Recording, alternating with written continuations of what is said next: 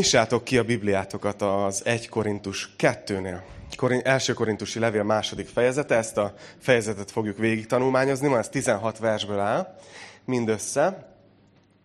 És remélem, hogy készen álltok erre, hogy így tanulmányozzunk egy fejezetet, és megnézzük, hogy mit szeretne nekünk Isten, Isten mondani.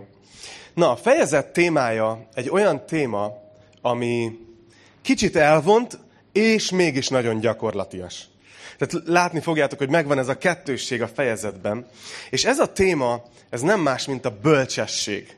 És azért mondom, hogy egy kicsit elvont, mert lehet, hogy most ezt meghallottad, és tudod, így kapcsolnád is le az agyadat, hogy bölcsesség, mit kezdjek ezzel, amikor így élem az életemet, a hétköznapjaimat, mert ilyen elvont dolognak. Tehát nem hiszem, hogy sokan keltetek fel úgy bármelyik nap a héten, hogy hm, van egy kis extra időm, úgy gondolkozok a bölcsességről, hogy így mi az, meg mennyi van nekem, meg stb. Nem így keltetek föl. De mégis nagyon gyakorlatias téma. A bölcsesség az gyakorlatilag az a definíciója, hogy nem egy elméleti tudás, hanem a bölcsesség az alkalmazott tudás. És ugye mindannyian vagyunk olyan helyzetekben az életben, döntéshelyzetekben, kérdőjelekben, amikor hoznunk kell döntéseket, akár a legkisebbtől a legnagyobb dologig, és akkor vagyunk bölcsek, amikor nem csak elméleti tudásunk van, hanem ez egy adott helyzetben segít is minket jó döntést hozni. És nagyon vágyok erre. Az egyik dolog, amire reflektáltam a szülinapom kapcsán, hogy, hogy úgy érzem, hogy egyre kevesebb van ebből nekem, ebből a bölcsesség nevű dologból. És hogy vágyok arra, hogy jó döntéseket hozzak. És szerintem mindannyian vágyunk erre. Kíváncsi vagyok azért egy, egy ilyen gyors, reprezentatív kutatás készfeltartós módszerrel, hogy ki az, aki úgy gondolja, hogy ő, e, ő elég bölcs. Jó? Online nézőknek mondom, hogy nulla. Ki az, aki szeretne több bölcsességet? Na most meg mer nem föltenni a kezet. Tehát aki nagyon-nagyon manipulatív ez a, ez a, ez a kezeti dolog.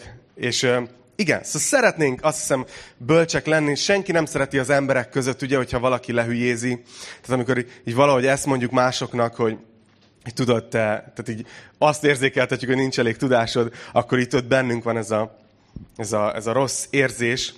Ha csináltak egy ilyen kutatást, azt hiszem, hogy a Netflixen van ez a száz ember nevű sorozat, ahol ilyen kérdéseket dobtak, és akkor tudod, lépjen ki a százból az azok, akik az átlagosnál bölcsebbnek vagy okosabbnak gondolják magukat, és persze ugye 70% kilép, tehát pedig az ugye matematikailag lehetetlen, hogy 70% átlag fölött legyen.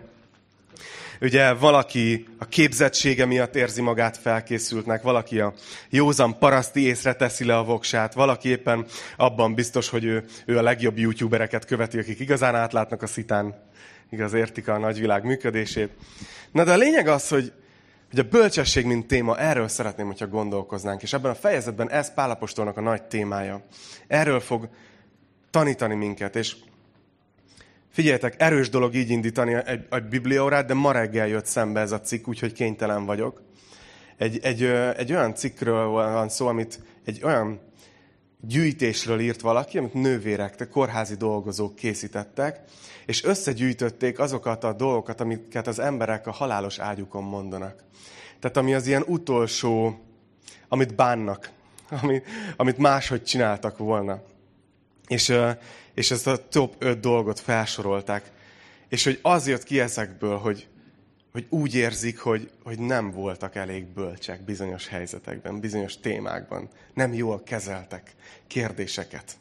Úgyhogy nagyon fontos dolog a bölcsesség. Ez egyelőre egy ilyen lencse, mert ezzel kicsit könnyebb lesz értelmezni ezt a viszonylag nehéz szövegű fejezetet. De egy kicsit az előzményekről, mielőtt belevágunk.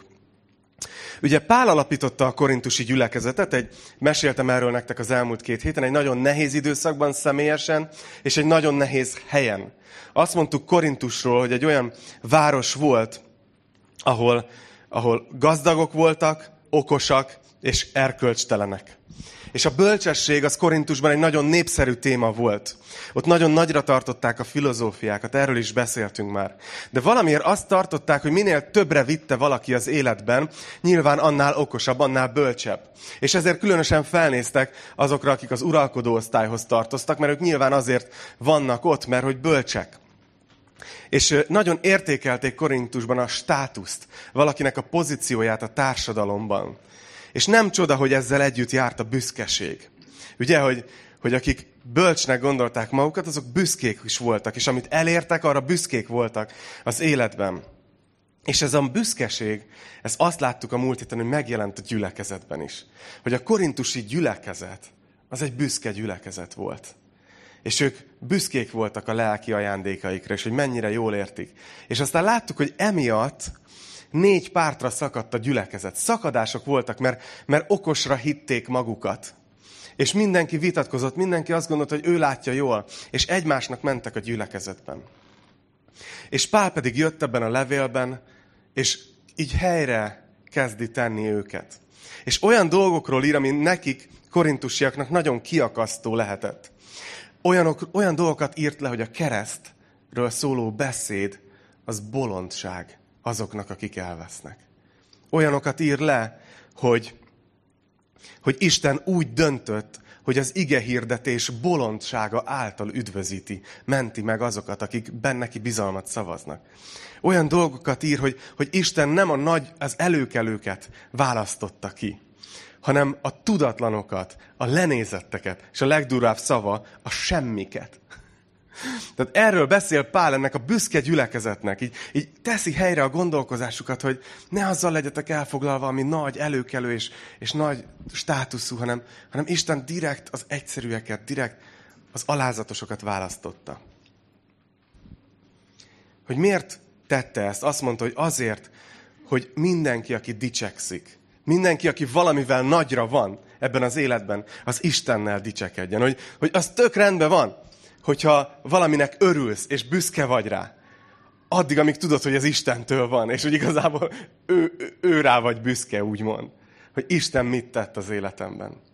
És azt mondja, ha valaki dicsekszik, akkor az Istennel dicsekedjen, ezt mondja Pálapostól. És itt pedig, ahogy folytatjuk a, a második fejezet első versénél, Pál személyesre vált, és bemutatja, hogy ő hogy élte meg ezt személyesen, ezt az egész alázat témát. Úgyhogy kezdjük is el. 1 Korintus 2 és az első vers. Azt mondja, hogy én is, amikor megérkeztem hozzátok, testvéreim, nem úgy érkeztem, mint aki az ékes szólás, vagy a bölcsesség fölényével hirdeti nektek az Isten bizonyságtételét. Szóval Pál arról kezd beszélni, amikor ő megérkezett Korintusba.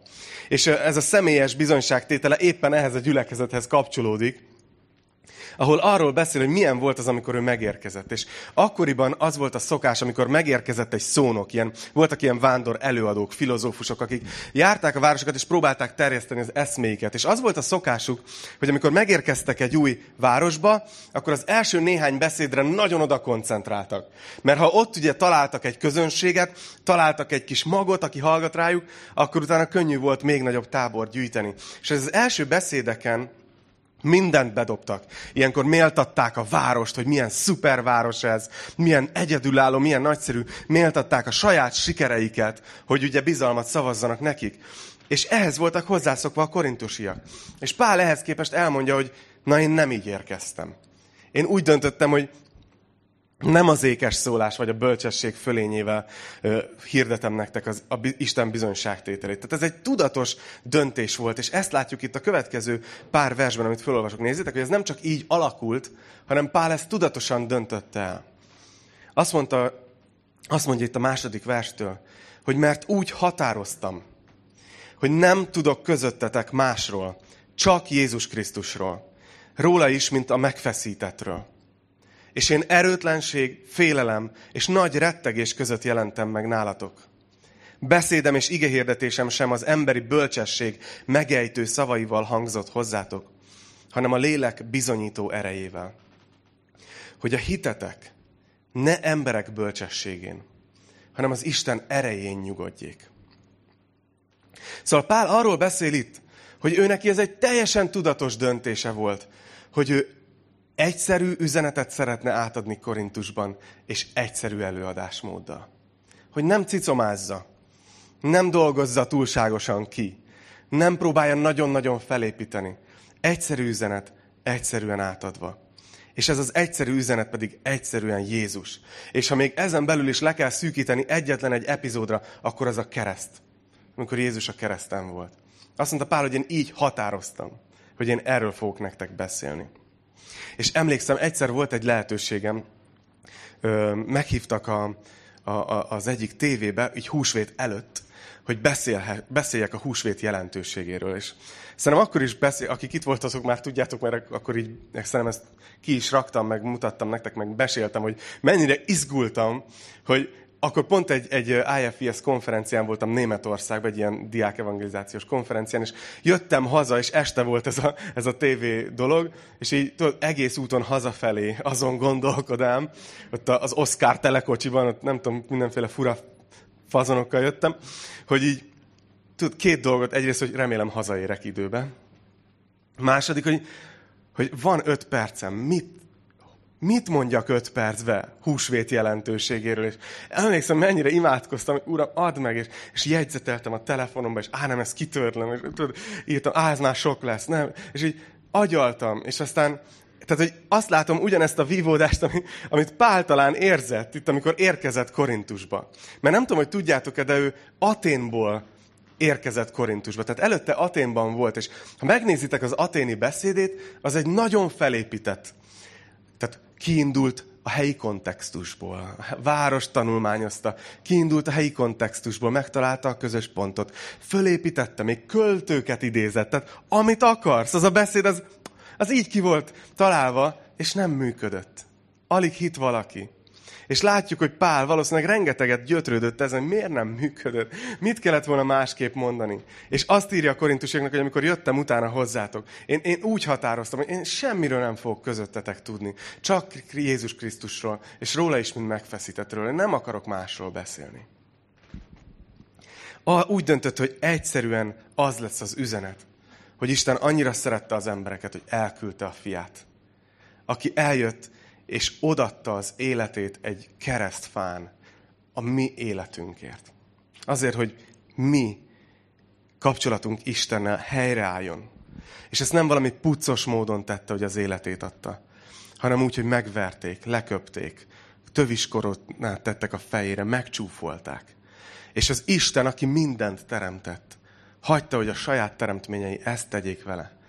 És ott volt ég és föld között kifeszítve a kereszten és bebizonyította mindenkinek, hogy az Isten tényleg szereti az embert, és tényleg bármeddig elmegy érte. Pál úgy döntött, hogy ő csak a keresztről akar beszélni.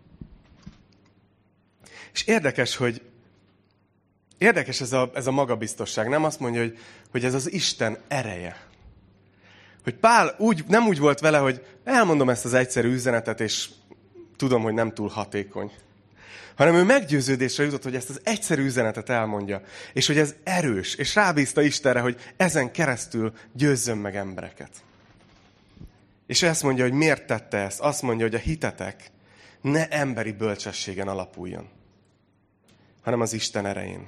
És elgondolkoztam ezen, csak egy kérdés, hogy szerintetek nekünk így min, min alapszik a hitünk? Nektek így min alapszik a hitetek? Hogyha, hogyha igazán így megvizsgálnád most, hogy Oké, most lehet, hogy már hozzá is szoktál ezt, hogy itt ülsz egy gyülekezetben, lehet, hogy most vagy először. De ha, ha már több idő óta itt ülsz, és azt mondod, hogy, hogy igen, te, te, te már hiszed, te már döntöttél, akkor igazából min, min alapszik a hited? Lehet, hogy, lehet, hogy alapulhat a hitünk neveltetésen. Igaz, alapulhat a hitünk egy, egy, egy megszokáson. Alapulhat mások elvárásán. Ugye? Szüleim belém nevelték. Alapulhat annyi mindenen a hitünk. De azt mondja Pál, hogy ő neki az volt a cél, hogy a korintusiak hite az ne emberi bölcsességen alapuljon, hanem az Isten erején. És, és folytatja. Azt mondja a hatodik versben, hogy a tökéletesek között azonban mi is bölcsességet szólunk. De nem e világnak, sem a világ mulandó fejedelmeinek bölcsességét, hanem az Isten titkos bölcsességét szóljuk. Azt az elrejtett bölcsességet, amelyet Istentől, örökt, Isten öröktől fogva elrendelt a mi dicsőségünkre. Szóval látjátok, hogy jön vissza ez a téma, a bölcsességről beszél továbbra is Pál. És miután az első fejezetben és itt az első versekben elmondta, hogy ő nem akart bölcsen szólni, ilyen emberi bölcsességgel, ékesen szólással, stb. Itt arról kezd el beszélni, hogy, hogy de mi is bölcsességről beszélünk, és bölcsességet szólunk, Még fura is ez a megfogalmazás, nem, hogy azt mondja, hogy a tökéletesek között. Ez igazából a, a jobb fordítás az az lenne, hogy az érettek között, akik, akik szellemileg érettek, készek rá. Azt mondja, hogy mi is egy, egyfajta bölcsességet szólunk, csak ez nagyon más, mint az emberi bölcsesség. És ketté fog, meg fogja mutatni, mi a kettő között a különbség. De akkor fölmerülhet a kérdés, hogy akkor Pál ilyen tudomány ellenes lett volna? Tudod, hogy az emberi bölcsesség az így kuka. Mi, mi hívők vagyunk, mi mindent tudunk, emberi értelem az így semmit nem ér. Azt hiszem, hogy nem, nem erről van szó. Hanem sokkal inkább arról, hogy ugye mi keresztényként azzal a világképet vettük át Istentől, fogadtuk el a Bibliából, hogy, hogy a, a, a világ az több, mint, mint, mint maga az anyag. A természettudományok azok csodálatosak. De ugye a természettudomány az természeténél fogva a, a, a világgal foglalkozik, azzal, ami megmérhető, megfigyelhető, megismételhető, körülhatárolható, definiálható. Tehát a természettudomány az egy csodálatos dolog, de, de, nem, de nem is mondja magáról, hogy mindent vizsgál, hanem megvan szabva, hogy mit tud vizsgálni. Mi nekünk ugye keresztényként az a világképünk, hogy, hogy ez a világ, amiben élünk, ez Istennek a világa. Ez az ő pecója, ahogy szoktam mondani. Itt csövezünk nála. Itt, itt lakunk, itt élünk az ő világában. És a világnak egy nagyon nagy része a teremtett világ, ami megmérhető, kutatható. De van ezen kívül még más is. Ez nem a teljes halmaz, hanem van szellemvilág, van egy másik réteg, ami nem mérhető, nem látható, nem érzékelhető az érzék szerveinkkel. És én ezért úgy vagyok ezzel, hogy, hogy én hálás vagyok Istennek a tudósokért, a kutatókért. És, és én úgy is gondolom egyébként, hogy keresztényként szerintem felelősségünk is az, hogy azt az agyat, amit Isten adott nekünk, amennyi, kinek mennyi jutott, azt használjuk ki arra, hogy, hogy aknázzuk ki a lehetőségünket, hogy, hogy kutassuk Isten világát, hogy értsük meg a működését.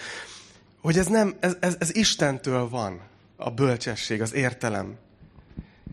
De a bölcsesség, ez a fajta emberi bölcsesség, ami erre a világra korlátozódik, az nem lehet a hitünknek az alapja. Meg tudja erősíteni, gazdagabbá tudja tenni, de nem lehet az alapja. És miért? Egyrészt ugye kicsit, kicsit úgy képzeljétek el ezt, hogy, ahogy mondtam, hogy Jézus tanítványainként egy tágabb világ, azt gondoljuk, hogy a világ tágabb, mint ami látható és megmérhető valahogy úgy tudom ezt elképzelni, hogy emlékeztek még arra az időre valaki, aki még nálam is idősebb, vagy velem egykorú, mikor még így a számítógépek nem voltak feltétlenül hálózatba kötve. Azért most már nagyon kevés ez a számítógép, ami vagy wifi vagy valahogy nem kapcsolódik a, a világhálóra. De én emlékszem arra, amikor volt otthon egy számítógépünk, és se, semmi nem, még csak betárcsázós internet se volt. Hú, hú, ez nagyon nosztalgikus ez a tanítás a gyerekek. A kor. De, de hogy emlékszem arra, amikor átmentünk a szomszéd srácokhoz, Novákékhoz, fóton, és ők flopira kiírták nekünk azt a telepítő fájlt, amit, amit utána hazavittünk, és beraktunk a saját gépünkbe, és föltelepítettünk egy programot, vagy föltelepítettünk volna, mert akkor ilyen is volt, hogy tudod, tedd be a harmadik telepítő lemez, és akkor hogyan a második is alig fért be, tudod? Ú, de rossz volt, bocsánat. Na de lényeg az, amit akarok mondani, hogy ugye milyen nagy élmény volt, amikor elkezdett az internet terjedni, és a gépeinkről, a saját gépünkről bármit elértünk. Hogy valahogy, azt hiszem, hogy ilyen ez. Tehát hogy maga a tudomány az, az ezt a világot vizsgálja, a helyi világot, a világ egyetemünket. De hogy a világ ennél több. És amikor, amikor így felismerjük ezt, hogy van több, akkor az kevésbé lekorlátozó. Hogy van egy másik bölcsesség, és Pál ezt így fogalmaz, hogy az Isten bölcsessége, amit, amit öröktől fogva való. És aztán ez el is vezet minket, hogy miben különbözik az emberi bölcsesség és az isteni bölcsesség. Azt mondja az emberire, hogy mulandó. És ugye a kontraszt ehhez képest, hogy az Isten bölcsessége, na az változatlan, az öröktől fogva való. És ez, ez megint egy érdekes dolog, mert a tudomány, és most óvatosan kell beszélni, mert tudom, hogy vannak itt a teremben olyan emberek, akik tudományos területen dolgoznak, de egy tudomány akkor igazi, bármennyire hihetetlen, ha időről időre megcáfolja magát. Mert az egész tudomány, az emberi tudomány az arra épül, hogy kutatnak, adatokat gyűjtenek, és a rendelkezésre álló információból levonnak egy következtetést, amit letudnak a rendelkezésre álló információból. De a tudománynak kutya kötelessége azt tenni, hogyha új információ jön be a rendszerbe, új információ keletkezik, akkor fölülírja a saját korábbi állításait. Ez a tudománynak a dolga, ez a tudománynak a természetes működése. És ez nem hiba, hanem ez a normális. És Isten bölcsessége az nem ilyen, hanem az egy öröktől fogva állandó bölcsesség. Az egy stabil, az egy biztos bölcsesség. És Pál folytatja, és erről a nagyobb bölcsességről fog most beszélni. És arról, hogy mi mit kezdjünk ezzel. Hogy tudunk ebből profitálni, mit kezdünk vele és folyamatosan összehasonlítja az alapvető emberi természetes bölcsességgel az Istennek ezt a titkos, nagyobb bölcsességét. Nézzétek, azt mondja a nyolcadik versben erről a titkos bölcsességről, hogy ezt a világ fejedelmei közül senki sem ismerte fel. Mert ha felismerték volna, a dicsőség urát nem feszítették volna meg, hanem amint megvan írva, amit szem nem látott, fül nem hallott, és az ember szíve meg sem sejtett azt készítette el Isten az őt szeretőknek. Tehát itt arról beszél Pál, hogy azok, akiket a korintusiak nagynak tartottak, bölcsnek tartottak, azok nem is ismerték fel az Isten bölcsességét. De azt mondja, hogy Isten viszont elkészített valamit az, ők, az őt szeretőknek. És nem tudom, hogy ti gondoltok-e így magatokra keresztényként, hogy mit mondunk, ha valaki megkérdezi, oké, okay, keresztény vagyok, mit jelent ez? Mit jelent, hogy keresztény vagyok? Az, hogy betartom a tíz parancsolatot? Nem ez a kereszténység definíciója. Mit jelent a kereszténység? Az, hogy gyülekezetbe járok, vagy templomba vasárnaponként? Vagy meghallgatom online? Nem. Olyan szép ez a definíció, hogy akik az Istent szeretik. Nem tudom, hogy gondoltok-e így magatokra. Én, egy olyan ember vagyok, lehet rám akármit mondani, vagyok, aki vagyok, de az Istent szeretem. Ez, ezért vagyok keresztény. És azt mondja, hogy nekik elkészített Isten egy olyan bölcsességet, amit a szem nem látott, tehát amit nem tud az ember megvizsgálni, kikutatni tudományosan, amit a fül nem hallott. Látjátok, az érzék szerveink nem, nem tudják ezt felismerni. Sőt, a szívünk meg sem sejtett. Egy olyat készített el Isten. És itt tovább megy, és elmondja, hogy mi ez, amit előkészített. Azt mondja a tizedik versben, hogy nekünk pedig kinyilatkoztatta Isten a lélek által. Mert a lélek mindent megvizsgál, még az Isten mélységeit is. És itt a Szentlélekről kezd el beszélni. Azt mondja, hogy a Szentlélek az, aki ezt a titkos bölcsességet kinyilatkoztatta nekünk. És mindjárt beszélek a Szentlélekről. De nézzétek, hogy mit ír róla. Azt mondja, hogy mert ki ismerheti meg az emberek közül azt, ami az emberben van. Egyedül az emberi lélek, amely benne lakik. Ugyanígy azt sem ismerheti fel senki, ami Istenben van. Csak Isten lelke. Mi pedig nem a világ lelkét kaptuk, hanem az Istenből való lelket. Hogy megismerjük mindazt, amit az Isten ajándékozott nekünk. Szóval, hogy ez döbbenetes, de azt, azt magyarázza itt Pál nekünk, hogy van egy szupererőnk, akik Jézus tanítványai vagyunk. Lehet, hogy tudtuk, lehet, hogy nem. Lehet, hogy használjuk, lehet, hogy nem. De van egy szuper erőnk, hogy mi hozzáférünk Isten bölcsességéhez. Ez egy döbbenetes dolog, ha belegondoltok.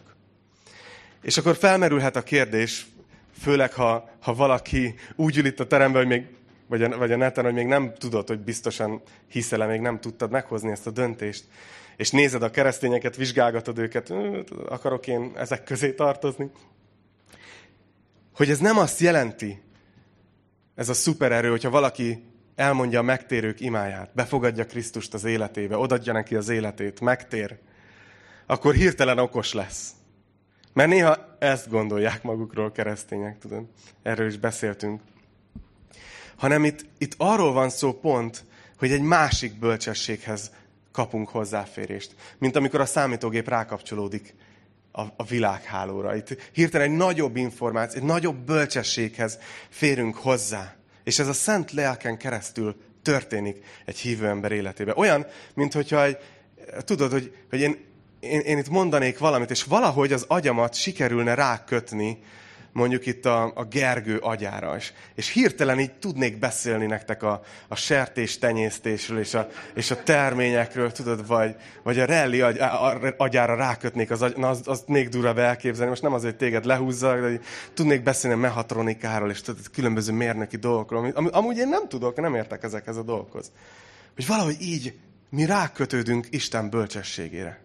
Rákapcsolódunk kiírtam a beharangozóban, hogy, hogy van ez az amerikai üzletember, akiről talán sokszor hallottatok, Elon Musknak hívják, és ő a Teslát alapította, a SpaceX-et, ami, ami egy ilyen űr kutató cég, de az egyik cége, a Neuralink, az azon dolgozik, hogy az emberi agyat összekapcsolhatóvá tegye számítógépekkel. És ez, ez azért már egy kicsit az a pont, ahol aha, de örülünk, hogy fejlődik a tudomány, de akarjuk mi ezt, tudod, ez a, ijesztő, ijesztő a dolog, és Eni kérdezte tegnap este, hogy és ezt mire, mire fogják használni?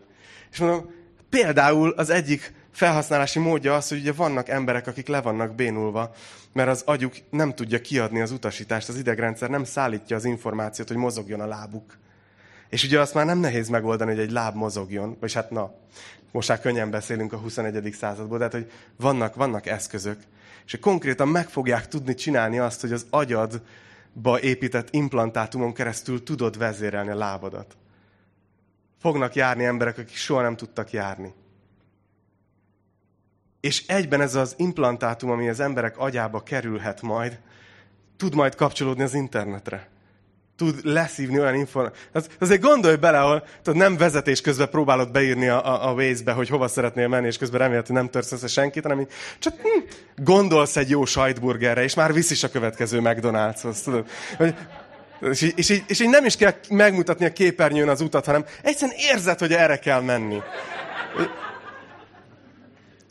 Társkeresésnél, ez nem tudom, hogy geolokáció, tudod? Arra vezet, hogy találkozz az igazi valamit, ő az algoritmus alapján kisz. Nem tudom, na, ijesztő, ijesztő ez az egész, de igazából elhülyéskedem. De talán értitek, hogy, hogy arról van szó, hogy, hogy e felé megy ez a technológia, és ezt, ezt csak egy illusztrációként hozom. Hogy ez nem nagy vasszizdasz Istennek, mert ő ezt megcsinálta sok ezer évvel ezelőtt. Hogy ő oda tudja adni a szent lelkét egy halandó embernek, és megnyílik egy csatorna, amivel egy sokkal nagyobb bölcsességhez hozzá tud férni. És erről beszél itt, hogy a lélek, a lélek adja. És hagyd beszéljek egy kicsit a Szent Lélekről, mert ezt itt látnotok kell, hogy, hogy a Szent Lélek az maga Isten. Istennek a harmadik személye. A Szentlélek az nem egy személytelen erő, hogy valami energia, hanem a Szentlélek, egy, a Szentlélek nem egy valami, hanem a Szentlélek az egy valaki. Ő, ő a legjobb barátunk tud lenni. Ő Istennek az a személye, aki bennünk lakik, beköltözik. Amikor te kimondod, hogy hiszek Jézus Krisztusban, akkor a Szentlélek beköltözik a szív, a, hát most a teológián itt közben barkácsolok a fejemben, mert nem a szívünkbe, de hogy értitek? Belénk költözik. És olyan, mint amikor, tudod, amikor az, ember, az emberek, ember, is, ember felépítése bibliai szempontból legtöbben egyetértenek abban, hogy ez az a hármas, hogy van egy fizikai testünk, ez ugye teljesen egyértelmű, hogy, hogy mi, mi ez. Van egy lelkünk, ugye van egy én tudatunk, egy, hogy akaratunk, érzelmeink, ez a, ez a lelkünk. De az embernek van egy harmadik része, az a szelleme az embernek. És ez az a rész, ami, amiről azt állítja a Biblia, hogy amikor Isten, Istennel szembe döntött az ember, amikor az ember azt mondta, hogy nem kérek belőled, nem bízok benned, én akarom irányítani az életem, hogy a szellemünk az bezárult Isten felé.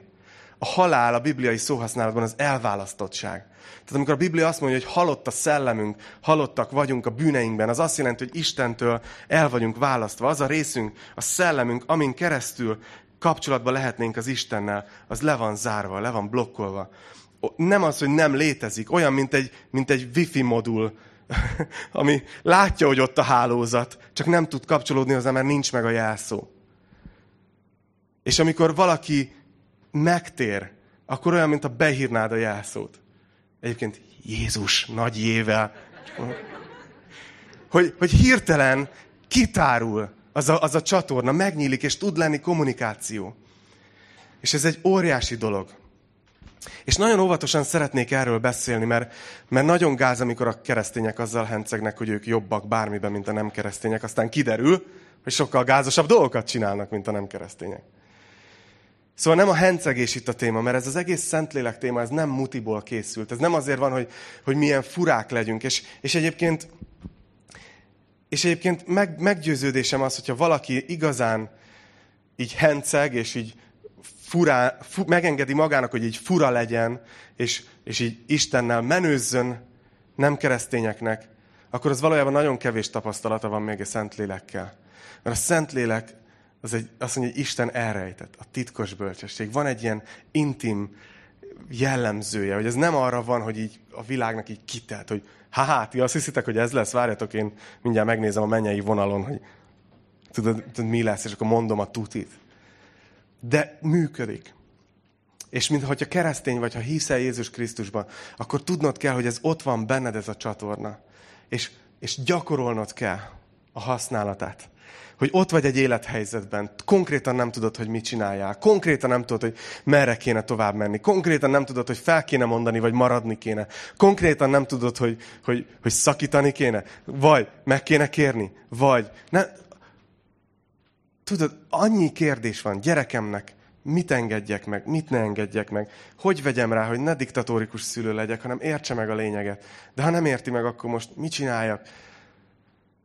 És hogy ez nem azt jelenti, hogy problémamentessé válik az életünk, de hogy van egy bölcsesség, amiben bele tudunk, amihez tudunk kapcsolódni. Hogy amikor azt mondjuk, hogy Istenem, vezes, segíts, adj gondolatot, akkor ő megteszi ezt. Nem tudom, hogy tapasztaltátok ezt, hogy kinyittok egy nagyon...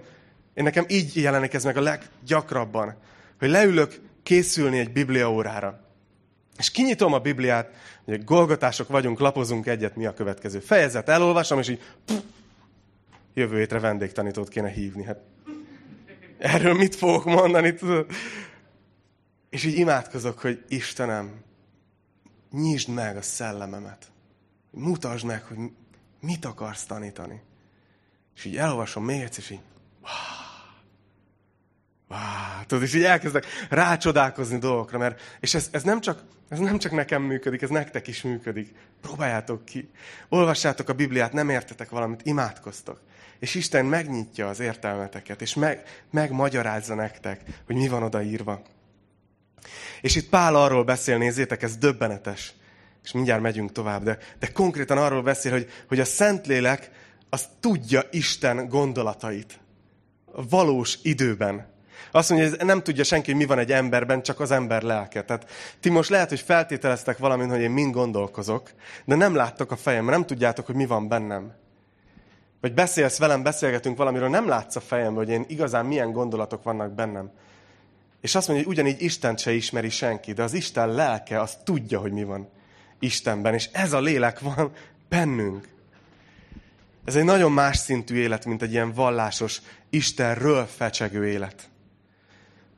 Hogy figyeljetek, a világban rengeteg ilyen dolgot fogtok hallani Istenről, hogy Isten ilyen, meg olyan, meg amolyan. De nagyon más dolog Istenről beszélni, mint, mint ismerni őt személyesen. És ezt adja meg nekünk a Szentlélek. Nem tudom, hogy emlékeztek-e, vagy ti is hallottátok ezt suliba, irodalom órán. Egyszer így mindig voltak ezek a feleltetések, meg ez ilyen verselemzések, hogy tudod, felmerült a kérdés, hogy mire gondolhatott a költő. És ö, igen, utána ezt a menzán is sokszor így mondtuk, hogy ez Petőfi leves, és akkor kérdezték, hogy az milyen, hát hogy minek nevezzelek. Tudod? De nem ez a lényeg, hanem, hanem voltak ezek a verselemzések, és akkor mire gondolhatott a költő, és akkor itt felsorolták, és van egy ilyen anekdóta egyébként Arany Jánosról, hogy, hogy egyszerű olvasta a saját egyik versének az ilyen verselemzését, ugye, hogy, hogy a költő itt arra gondolt, és, és ő meg odaírta a Margóra így ceruzál, hogy gondolta a fene. Tehát, hogy, tudod, a, és hogy szerintem néha ezért nem mindegy, hogy csak tudsz Istenről, vagy hogy őt magát ismered. Mert, mert az Isten gondolatára van szükségünk, nem, nem csak, hogy információnk legyen róla. Na szóval, nézzünk, nézzük tovább. A Pál itt az utolsó versekben arról beszél, hogy miért van az, hogy akik nem hisznek Jézusban, nem születtek újjá, nem tértek még meg, azoknak az az egész egy nagy butaságnak, egy nagy bolondságnak tűnik, amit itt csinálunk. És ezt csak azért kell értenetek, hogy, hogy tudjatok empatikusak lenni, hogy tudjátok látni a valóságot, nem hencegésből, nem mi és ők, és ilyen elkülönülés és elitöntudat. Csak hogy megmagyarázza Pál, hogy éppen ez a Szentlélek miatt van az, hogy bizonyos dolgok egyszerűen bolondságnak tűnnek. Azt mondja, hogy ezeket hirdetjük is. 13. vers. De nem emberi bölcsességből tanult szavakkal, hanem a lélektől jött tanítással. A lelki dolgokat a lelki embereknek magyarázva. A nem lelki ember pedig nem fogadja el az Isten lelkének a dolgait, mert ezeket bolondságnak tekinti. Sőt, megismerni sem képes, mert csak lelki módon lehet azokat megítélni. A lelki azon, ember azonban mindent megítél, de őt senki nem ítéli meg. Mert ki értette meg az Úr szándékát, hogy őt kioktathatná. Bennünk pedig a Krisztus értelme van. Látjátok, hogy Pál arról beszél itt, hogy, a, hogy, hogy ezek a dolgok Istenről egy nagy része annak, aki, aki még nem tudja elfogadni, mert bolondságnak tartja, azoknak nem értelmes, és ezzel nekünk okénak kell lennünk.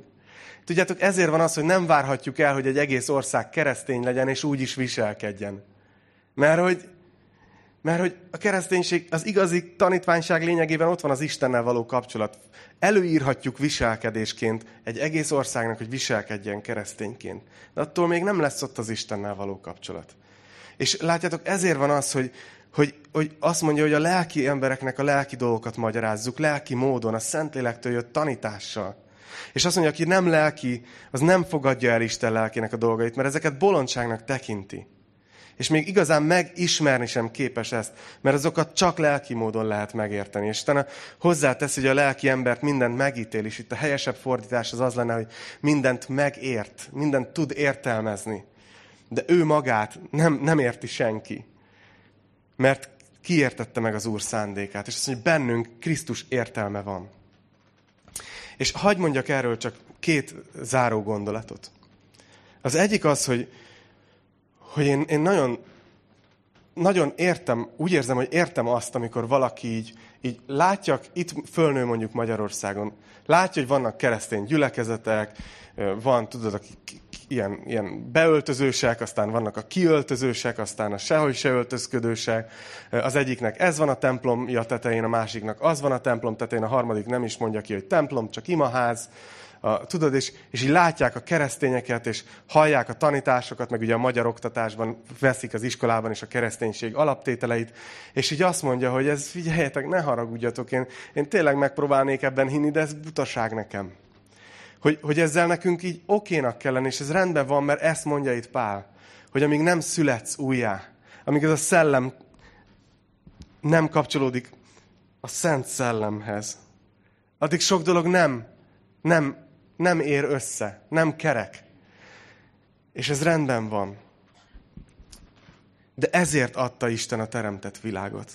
Ezért adta azt, amit, hogyha tanulmányozod, akkor, akkor felismered, hogy itt kell lenni intelligens tervezésnek. Kell lenni valakinek, aki ezt kitalálta.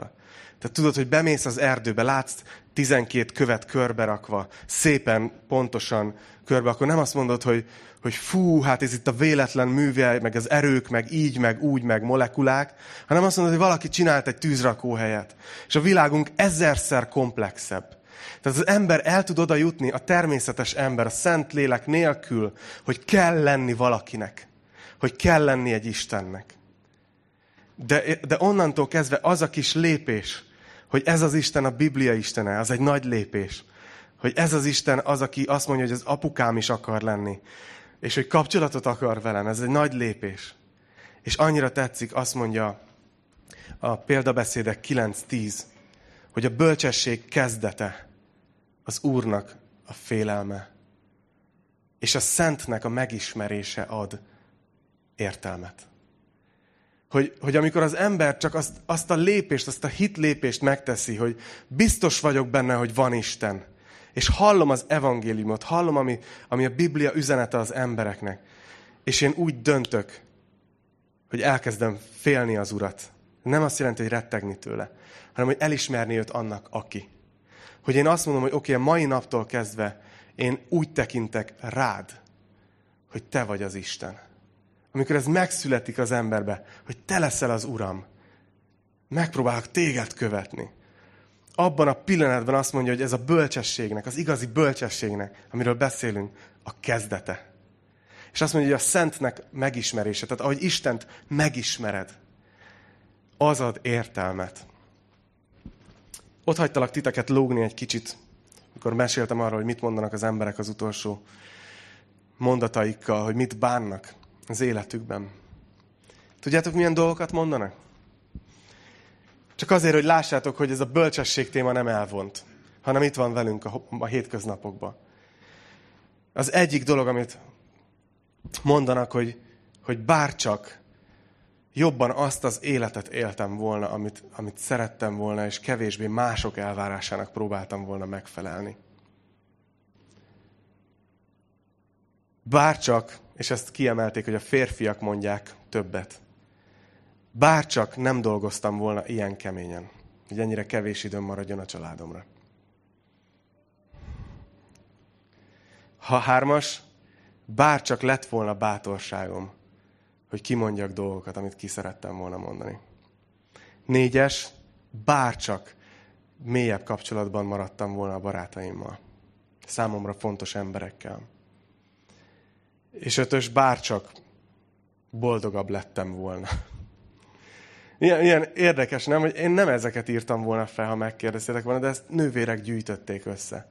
És hogy ezen így reflektáltam ma reggel, így, így arra jöttem rá, hogy mindegyik területen igazából az az isteni bölcsesség, az, az mekkora, mennyivel más szintű életet tud adni. Hiszen a, a kegyelem az arról szól, hogy nem kell megfelelnünk, megdolgoznunk Istennek a jó indulatáért. Azért, hogy ő szeressen minket. Hanem ő az első az életünkben, aki úgy fogad el, ahogy vagyunk. Ha valaki megérti a kegyelmet, hogy Jézus még akkor meghalt értünk, hogy megszerezzen Isten vissza minket magának, amikor még bűnösök voltunk, amikor el voltunk határolódva, akkor rájössz, hogy akkor nem kell senkinek megfelelnem. Akkor tudod igazán ezt elengedni. Hogyha érted azt, hogy milyen nagy felelősség, milyen csodálatos dolog az, hogy, hogy vannak, akár ha van gyereked, vannak barátaid, vannak közeli hozzátartozóid, hogy milyen fontosak az emberi kapcsolatok. Amikor e- elfogadod a bibliai értékrendet, hogy a dolgok arra vannak, hogy használjuk, az emberek pedig arra, hogy szeressük őket, akkor, akkor milyen minőségi változás lesz a kapcsolataikban. Tudjátok, gondolkozzatok ezen. De egyszerűen csak azt hiszem, hogy, hogy látjátok azt, hogy az egész fejezetből azt sugárzik, hogy, hogy Isten annyira vágyik arra, hogy mi ne csak tengődjünk az életben, ne csak úgy valahogy kihúzzuk ezt az életet. Ne csak valahogy elviseljük az életet.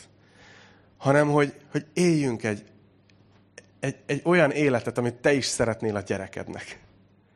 Hogy, mi, hogy sikerüljön neki, hogy legyen boldog, hogy találjon értelmet a kapcsolataiban. És Isten azzal segít nekünk, hogy ő, hogy ő odaadja a szent lelkét nekünk. És bármilyen helyzetbe vagy, kérheted az ő bölcsességét, és fogsz kapni tőle.